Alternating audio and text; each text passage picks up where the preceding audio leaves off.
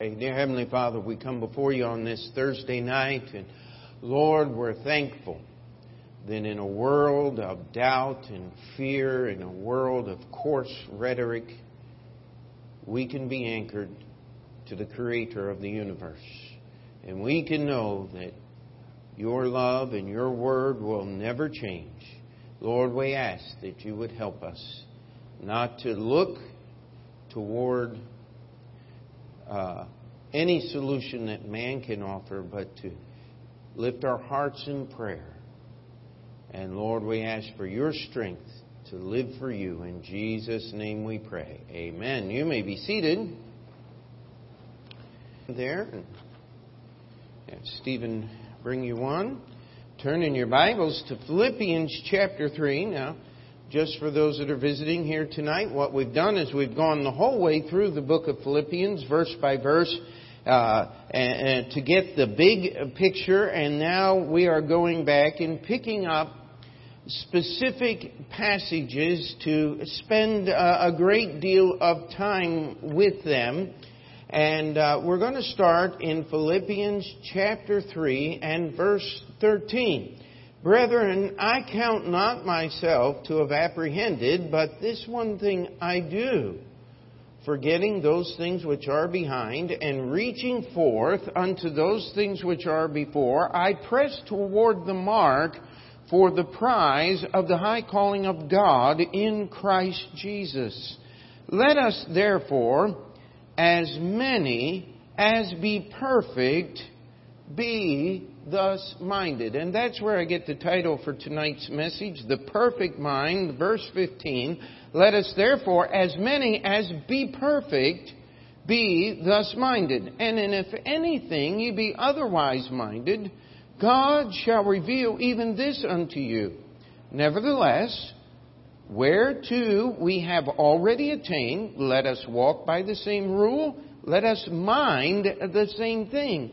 Brethren, be followers together of me, and mark them which walk so, as ye have us for an ensample. Now, the last part of that chapter there, he goes on verses 18 through 21, um, actually to deal with a very negative uh, part of, uh, we might say, Christianity, or people who call themselves Christians. Not everyone who names the name of Christ walks as a Christian. And uh, that's one of the hardest lessons. I think it was even Gandhi who said, I would be a Christian if it were not for Christians. And uh, then uh, to complicate things even further, we have uh, uh, uh, people like Jim Bakker, if you remember him. He was the one that oversold timeshares and defrauded people to the tune of scores of millions of dollars. And when it found out he had an affair and he was siphoning off company funds to pay for things, and I mean, it was just a terrible, terrible mess. They came up with a bumper sticker that said, not perfect, forgiven. And uh, yes, God forgives sins. How many of you have ever said, Well, I'm not perfect? Can, could I challenge you? The word perfect is not an excuse to serve God less. In fact, we have a, uh, I hate the term mindset, uh, because if, if you really want your mind to be headed in the right direction, fill it full of Scripture. Amen? It, it will help you. And Paul talks about this perfect mind here. He says, but as many, he says, let us therefore, I'm sorry, let us therefore, as many as be perfect, be thus minded. Now, Paul, if you read the, the words there, he said, us, that's including the Philippians, therefore, because of everything he's taught, as many as be perfect, be thus minded. Do you know that Paul expected as he wrote this letter to the Philippian church that there were perfect Christians, perfect believers in the Philippian church. Now, how many of you believe that? I see a few hands going up because the Bible says so. Paul said, As many as be perfect, therefore he is expecting. Uh, he has every right to believe, and Paul is writing under the influence of the Holy Spirit. Now, what we have to do is we have to redefine the Word. The reason we need to redefine it is because the world gives us the wrong definition. Um, what I like to ask the question what is normal? How many of you know my definition of normal? Normal is the acceptable level of failure. Isn't that true?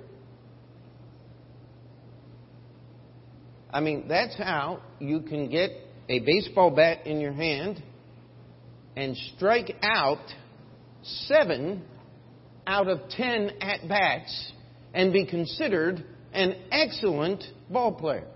That would give you about a 333 batting average. Not too many people have that or better in the, in the major leagues. Uh, don't try to do that with paperwork at the office tomorrow. Amen? Uh, that probably gets you fired now, wouldn't it? Uh, if you uh, failed at fulfilling your responsibility seven out of ten times, your boss would probably can you, wouldn't they? So what does that mean? We should all become major league ball players? No. We use this idea of perfect as an excuse. God never intended it to be. And so I've put quite a large definition here, and that's why your outline went on the back of the page here. Thoroughly made, formed, done, performed, carried out, accomplished. That's the first definition of the word perfect. I have a perfect grandson. He was born two weeks ago. He's got ten, no, actually, he's got eight fingers, two thumbs, and ten toes. Because that's what you're supposed to have. Amen? There, there's nothing missing. Now, I may think he is uh, extremely uh, good looking little baby, and wow, what a uh, in- incredible little kid. Got to hold him a little bit last week and enjoy some time with him. He won't remember me, but I remember him. But the word perfect simply means completely formed. How many of you finished a course of education. You went through high school and you got your high school diploma. Guess what? You are a perfect high school student because you finished the course. It's not that you were straight A's and never missed one question. It, you thoroughly completed the requirements that were set before you. That's what the word perfect means.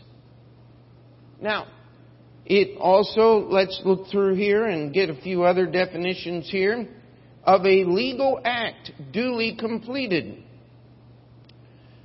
Of a full age is, is uh, the next definition, either grown up, adult, or of an age legally competent for a spe- specified function.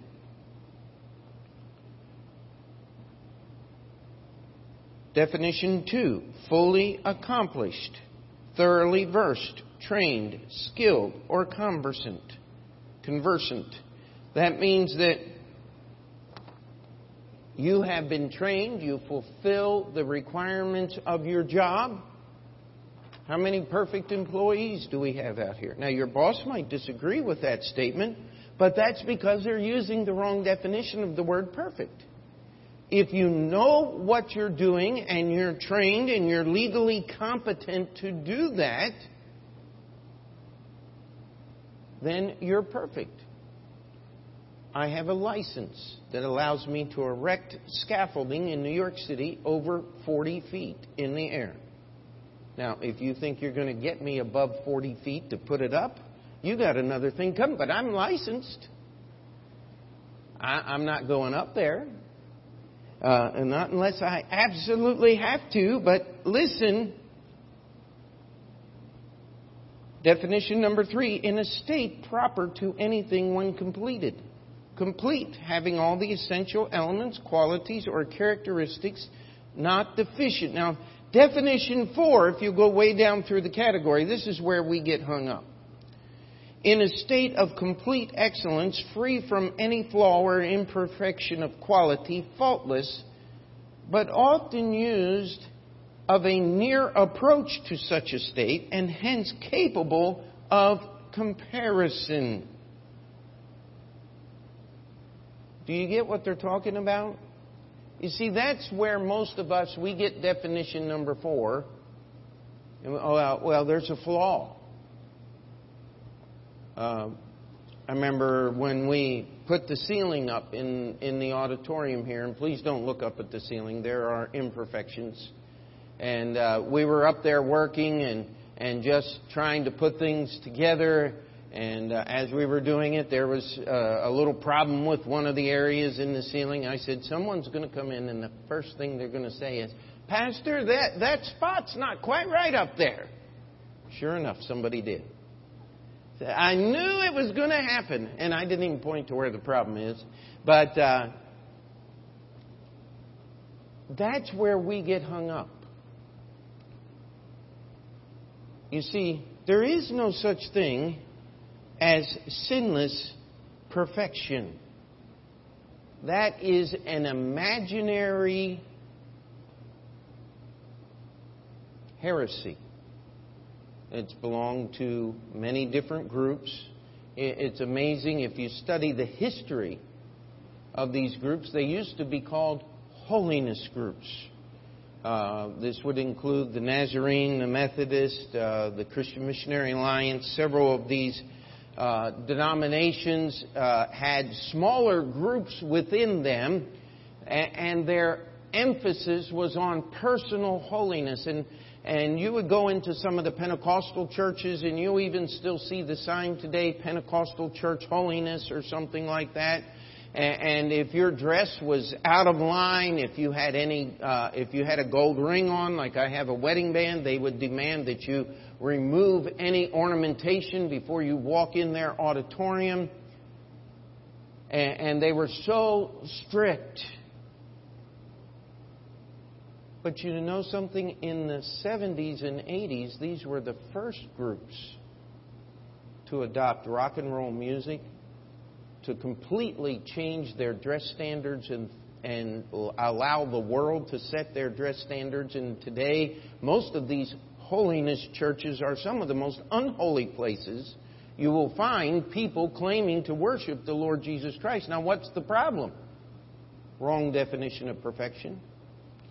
And when they found out that they couldn't attain it, I remember my mother growing up in uh, Christian Missionary Alliance Church, and the preacher was preaching on sinless perfection, and several of the members of the church were uh, very humbled to announce to the congregation that they had achieved such sinless perfection uh, in this lifetime. And and uh, my mom said, as a teenager, she said, I would, listen, I would see these people st- talking about how sinlessly perfect they were. And she said, but I knew what they were doing during the week. And they weren't sinlessly perfect. And yet, what that did was that embittered her to a point where she even wasn't attending church faithfully for a while. And praise God, she got that straightened out by the time we came along. But the simple truth of the matter is, this is not talking about sinless perfection. This is talking about a mature Christian.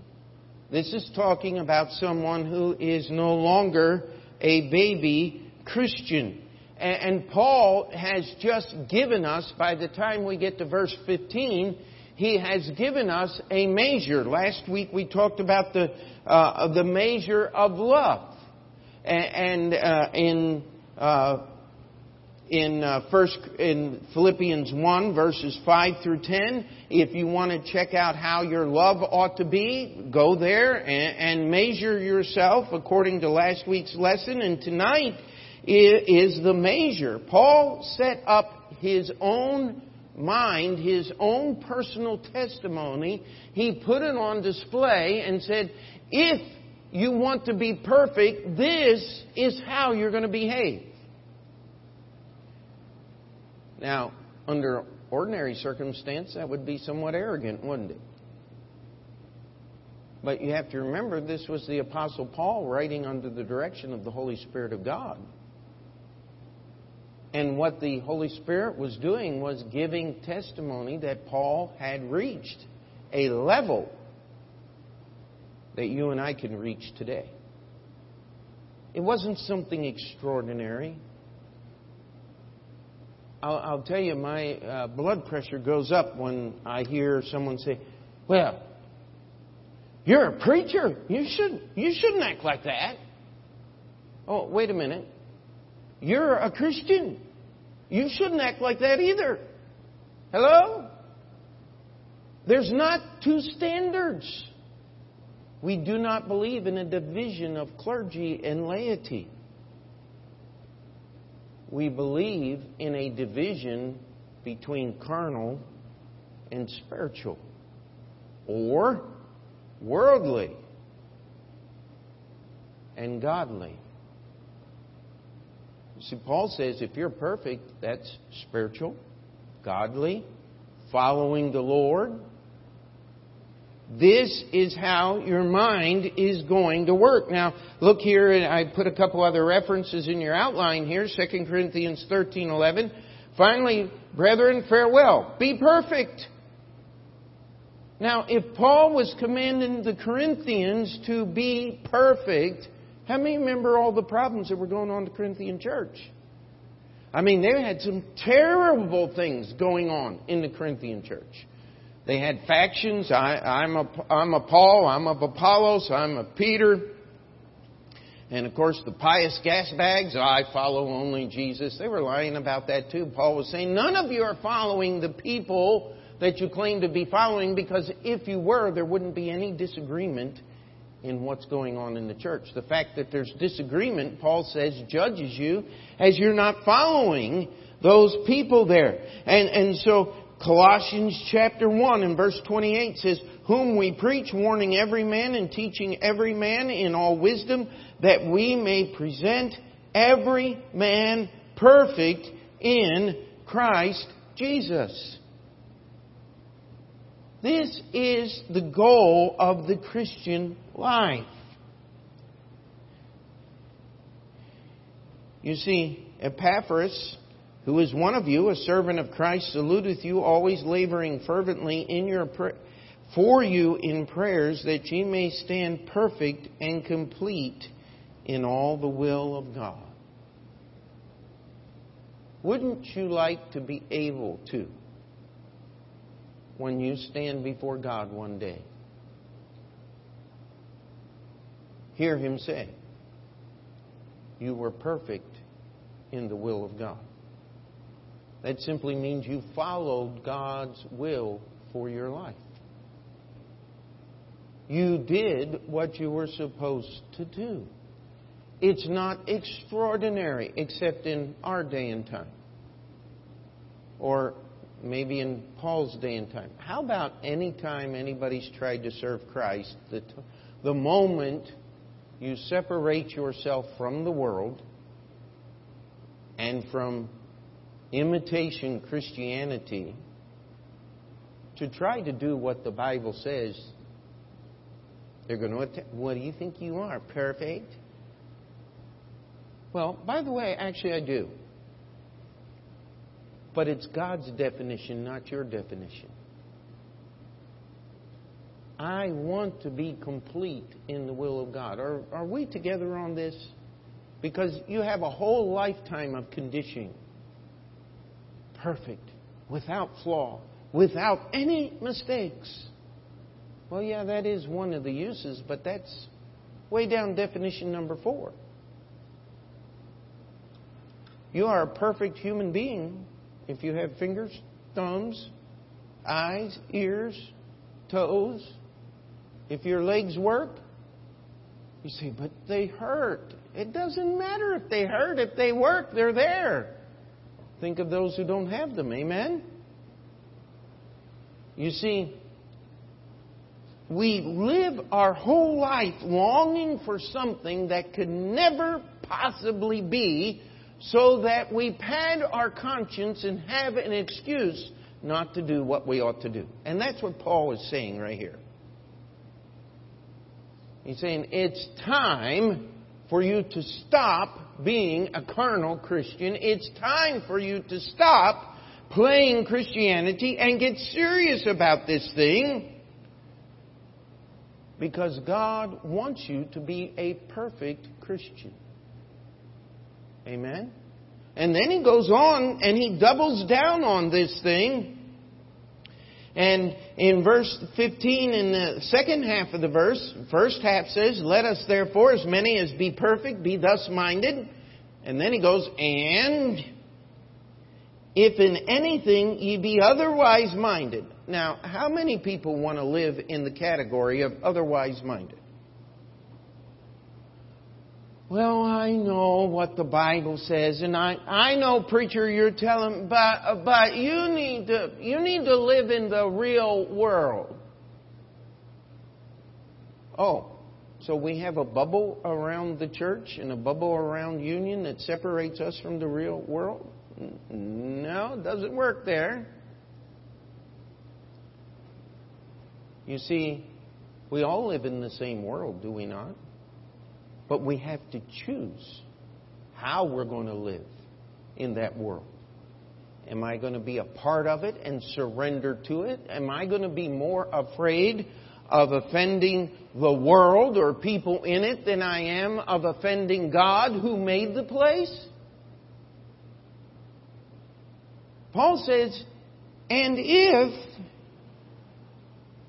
in anything ye be otherwise minded, now, people want to accuse us of being what is the number one accusation of a Bible believing Christian? What kind of cult is that?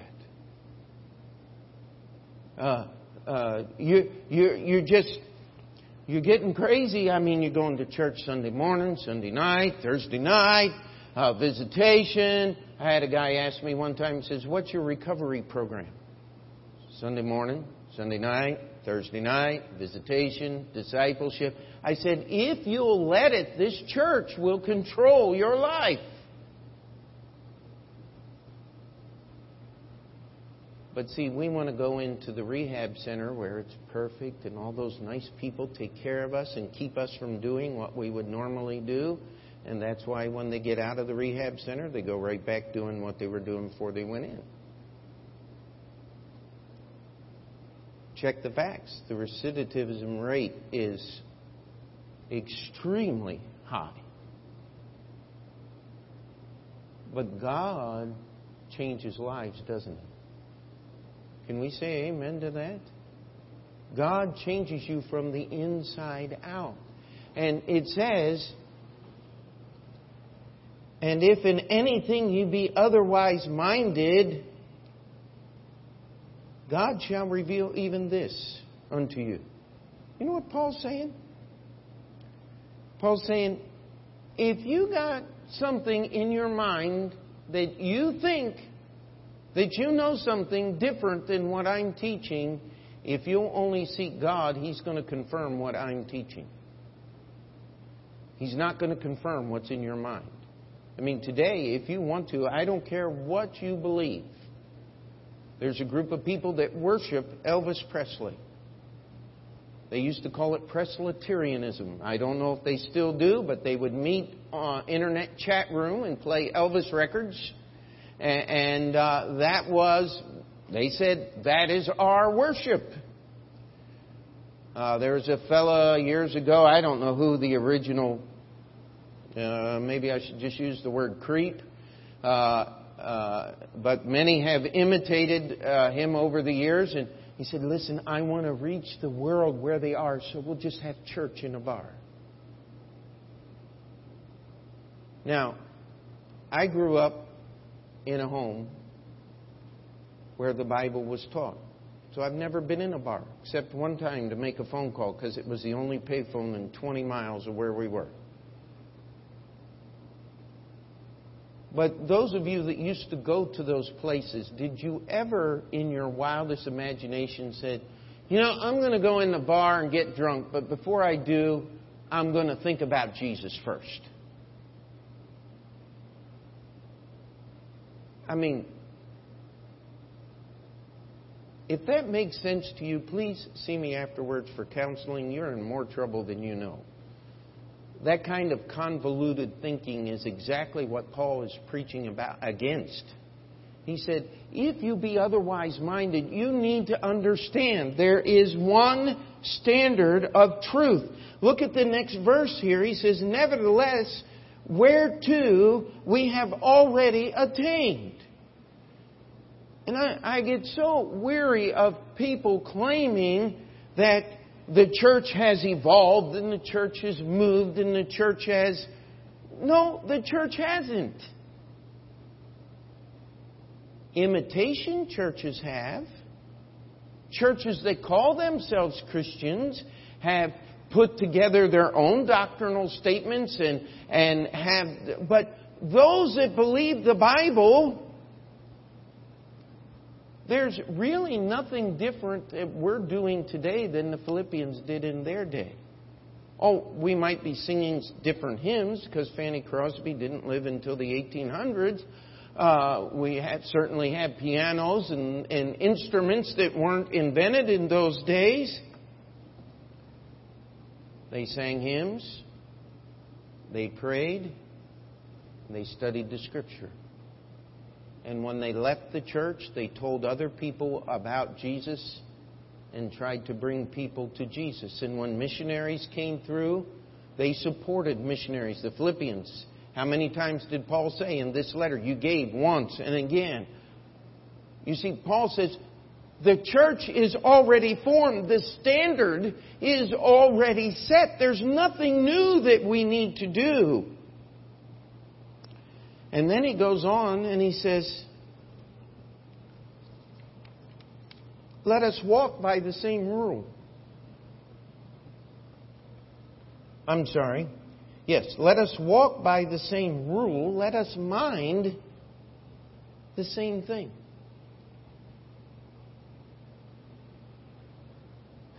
We, we live in a world where words mean nothing anymore. Well, I want to challenge you. God still, the Bible says He's exalted His word above all His name. There is no mistake that one of the titles of Jesus Christ is the living Word, the Word of God. We do not worship the leather and the paper and the ink,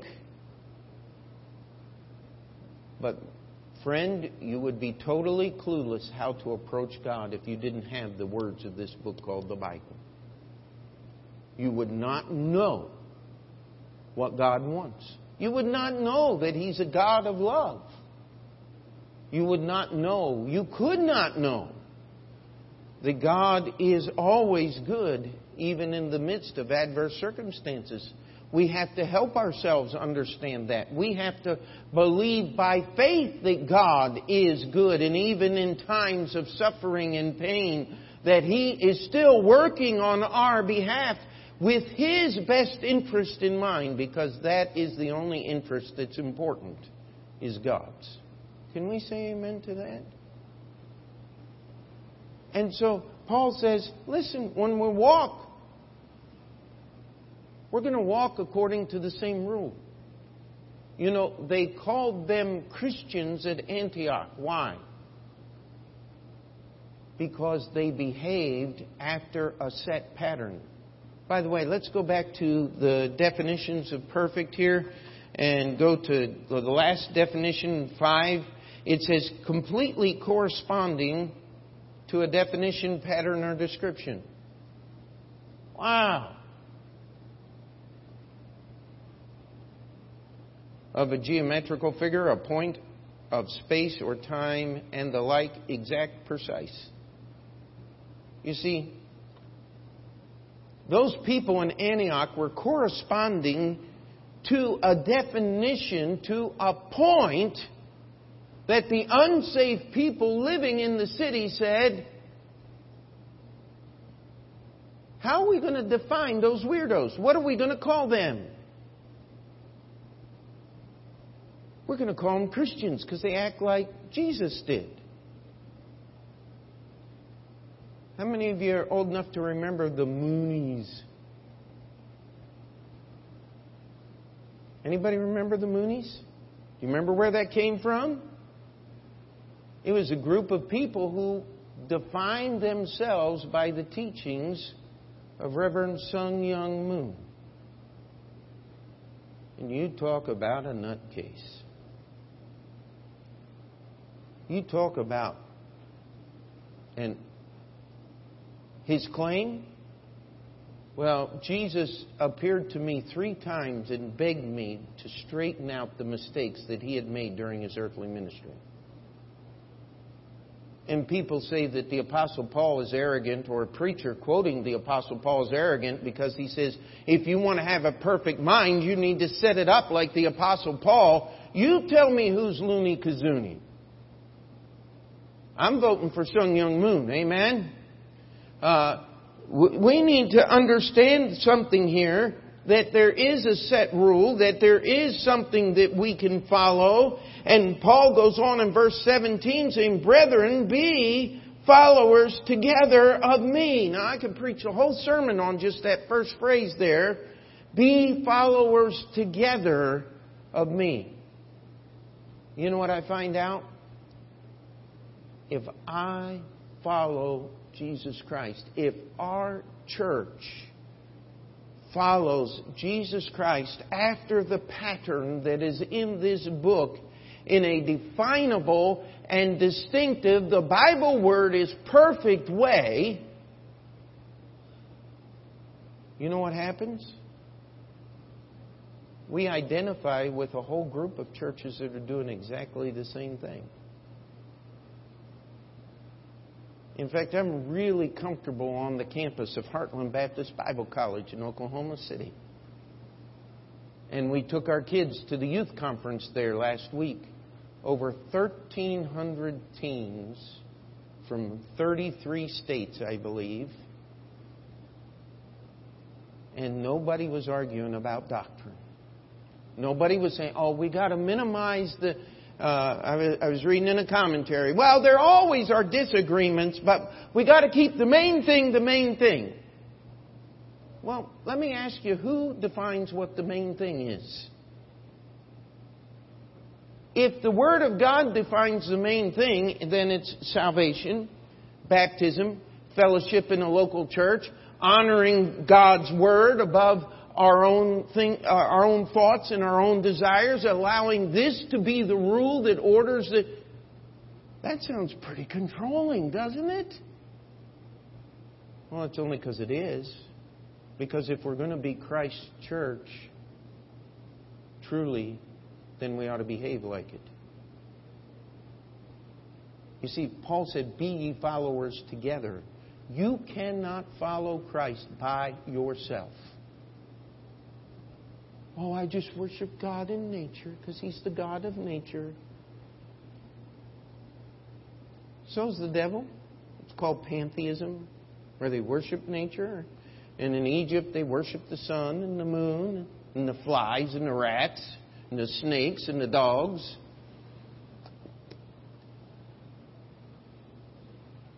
You see, Brethren, be followers together of me, and mark them which walk so. So as ye have. What's that next word there? What is that next word? Us. You know what Paul was saying?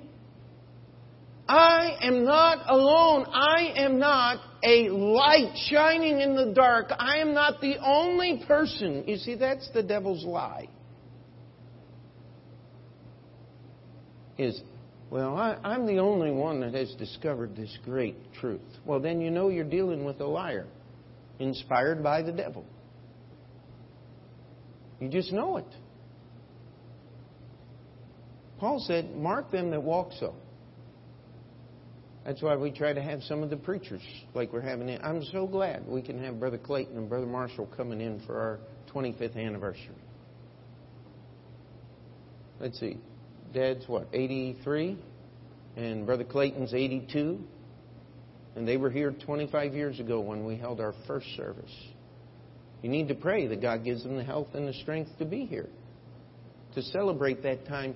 You know what? We put a mark on them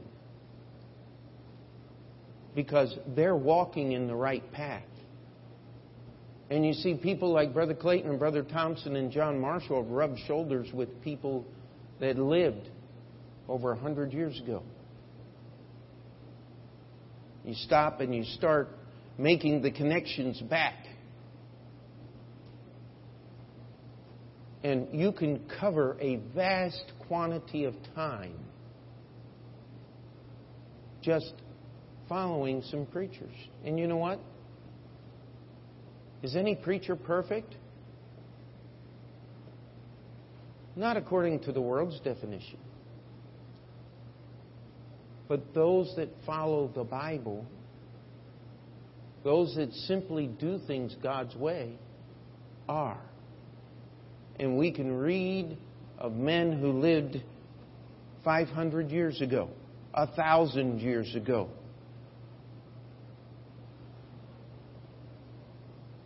who walked with Jesus Christ. And we can do the same things they were doing. That's what the Bible teaches, amen? Now, we got six minutes. We haven't even defined the perfect mind as Paul did, but let's go back chapter uh, verse 13. And here is Paul defining for us the perfect mind. Brethren, I count not myself to have apprehended. You know what Paul is saying? He just got done saying, Be ye followers together of me. But he says, I don't count myself to have apprehended. I have not reached spiritual perfection. I am not the measure of your Christianity. Jesus is. You see, we do not honor any man, any group of men above that of man other than the Lord Jesus Christ. Can we say amen to that? And so Paul says, I count not myself to apprehend. I put here it's a simple mathematical problem. It's just simple math. Me plus the Word of God does not equal Jesus. And so, he says, This one thing I do. Forgetting those things which are behind and reaching forth unto those things which are before. He said, I am not looking to me. My Christianity is not about me. This is what makes The Purpose Driven Life, written by Rick Warren, one of the most evil books that's ever been put in print is because he takes Christianity and turns it inside out. The church becomes a service bureau to meet your needs. And God has programmed your needs into you, and you should have your needs realized. Let me tell you something that's not Bible, that's Buddhism. The Bible says it's not about you, it's not about me. Paul said, I have not apprehended. I am not there. I am not the measure. Jesus is. It's not about me. It's about Jesus.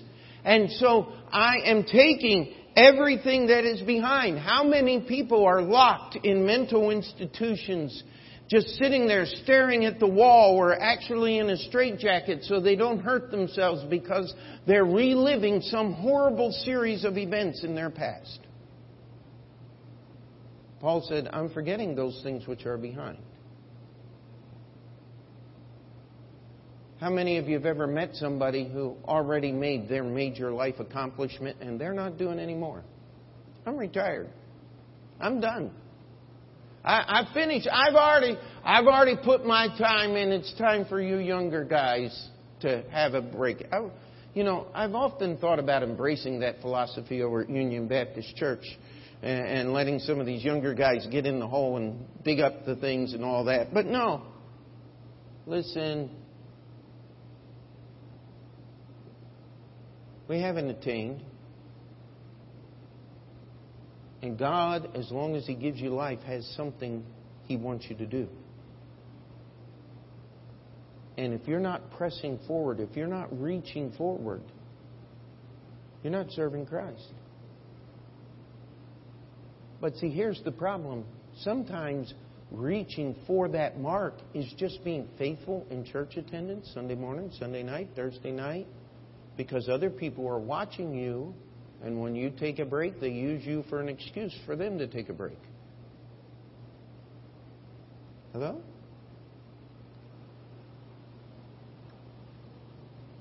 How about your daily Bible reading schedule? Oh, Pastor, that thing is really tough. Well, if in anything you be otherwise minded, God shall reveal even this unto you. That's basic. That's not extraordinary.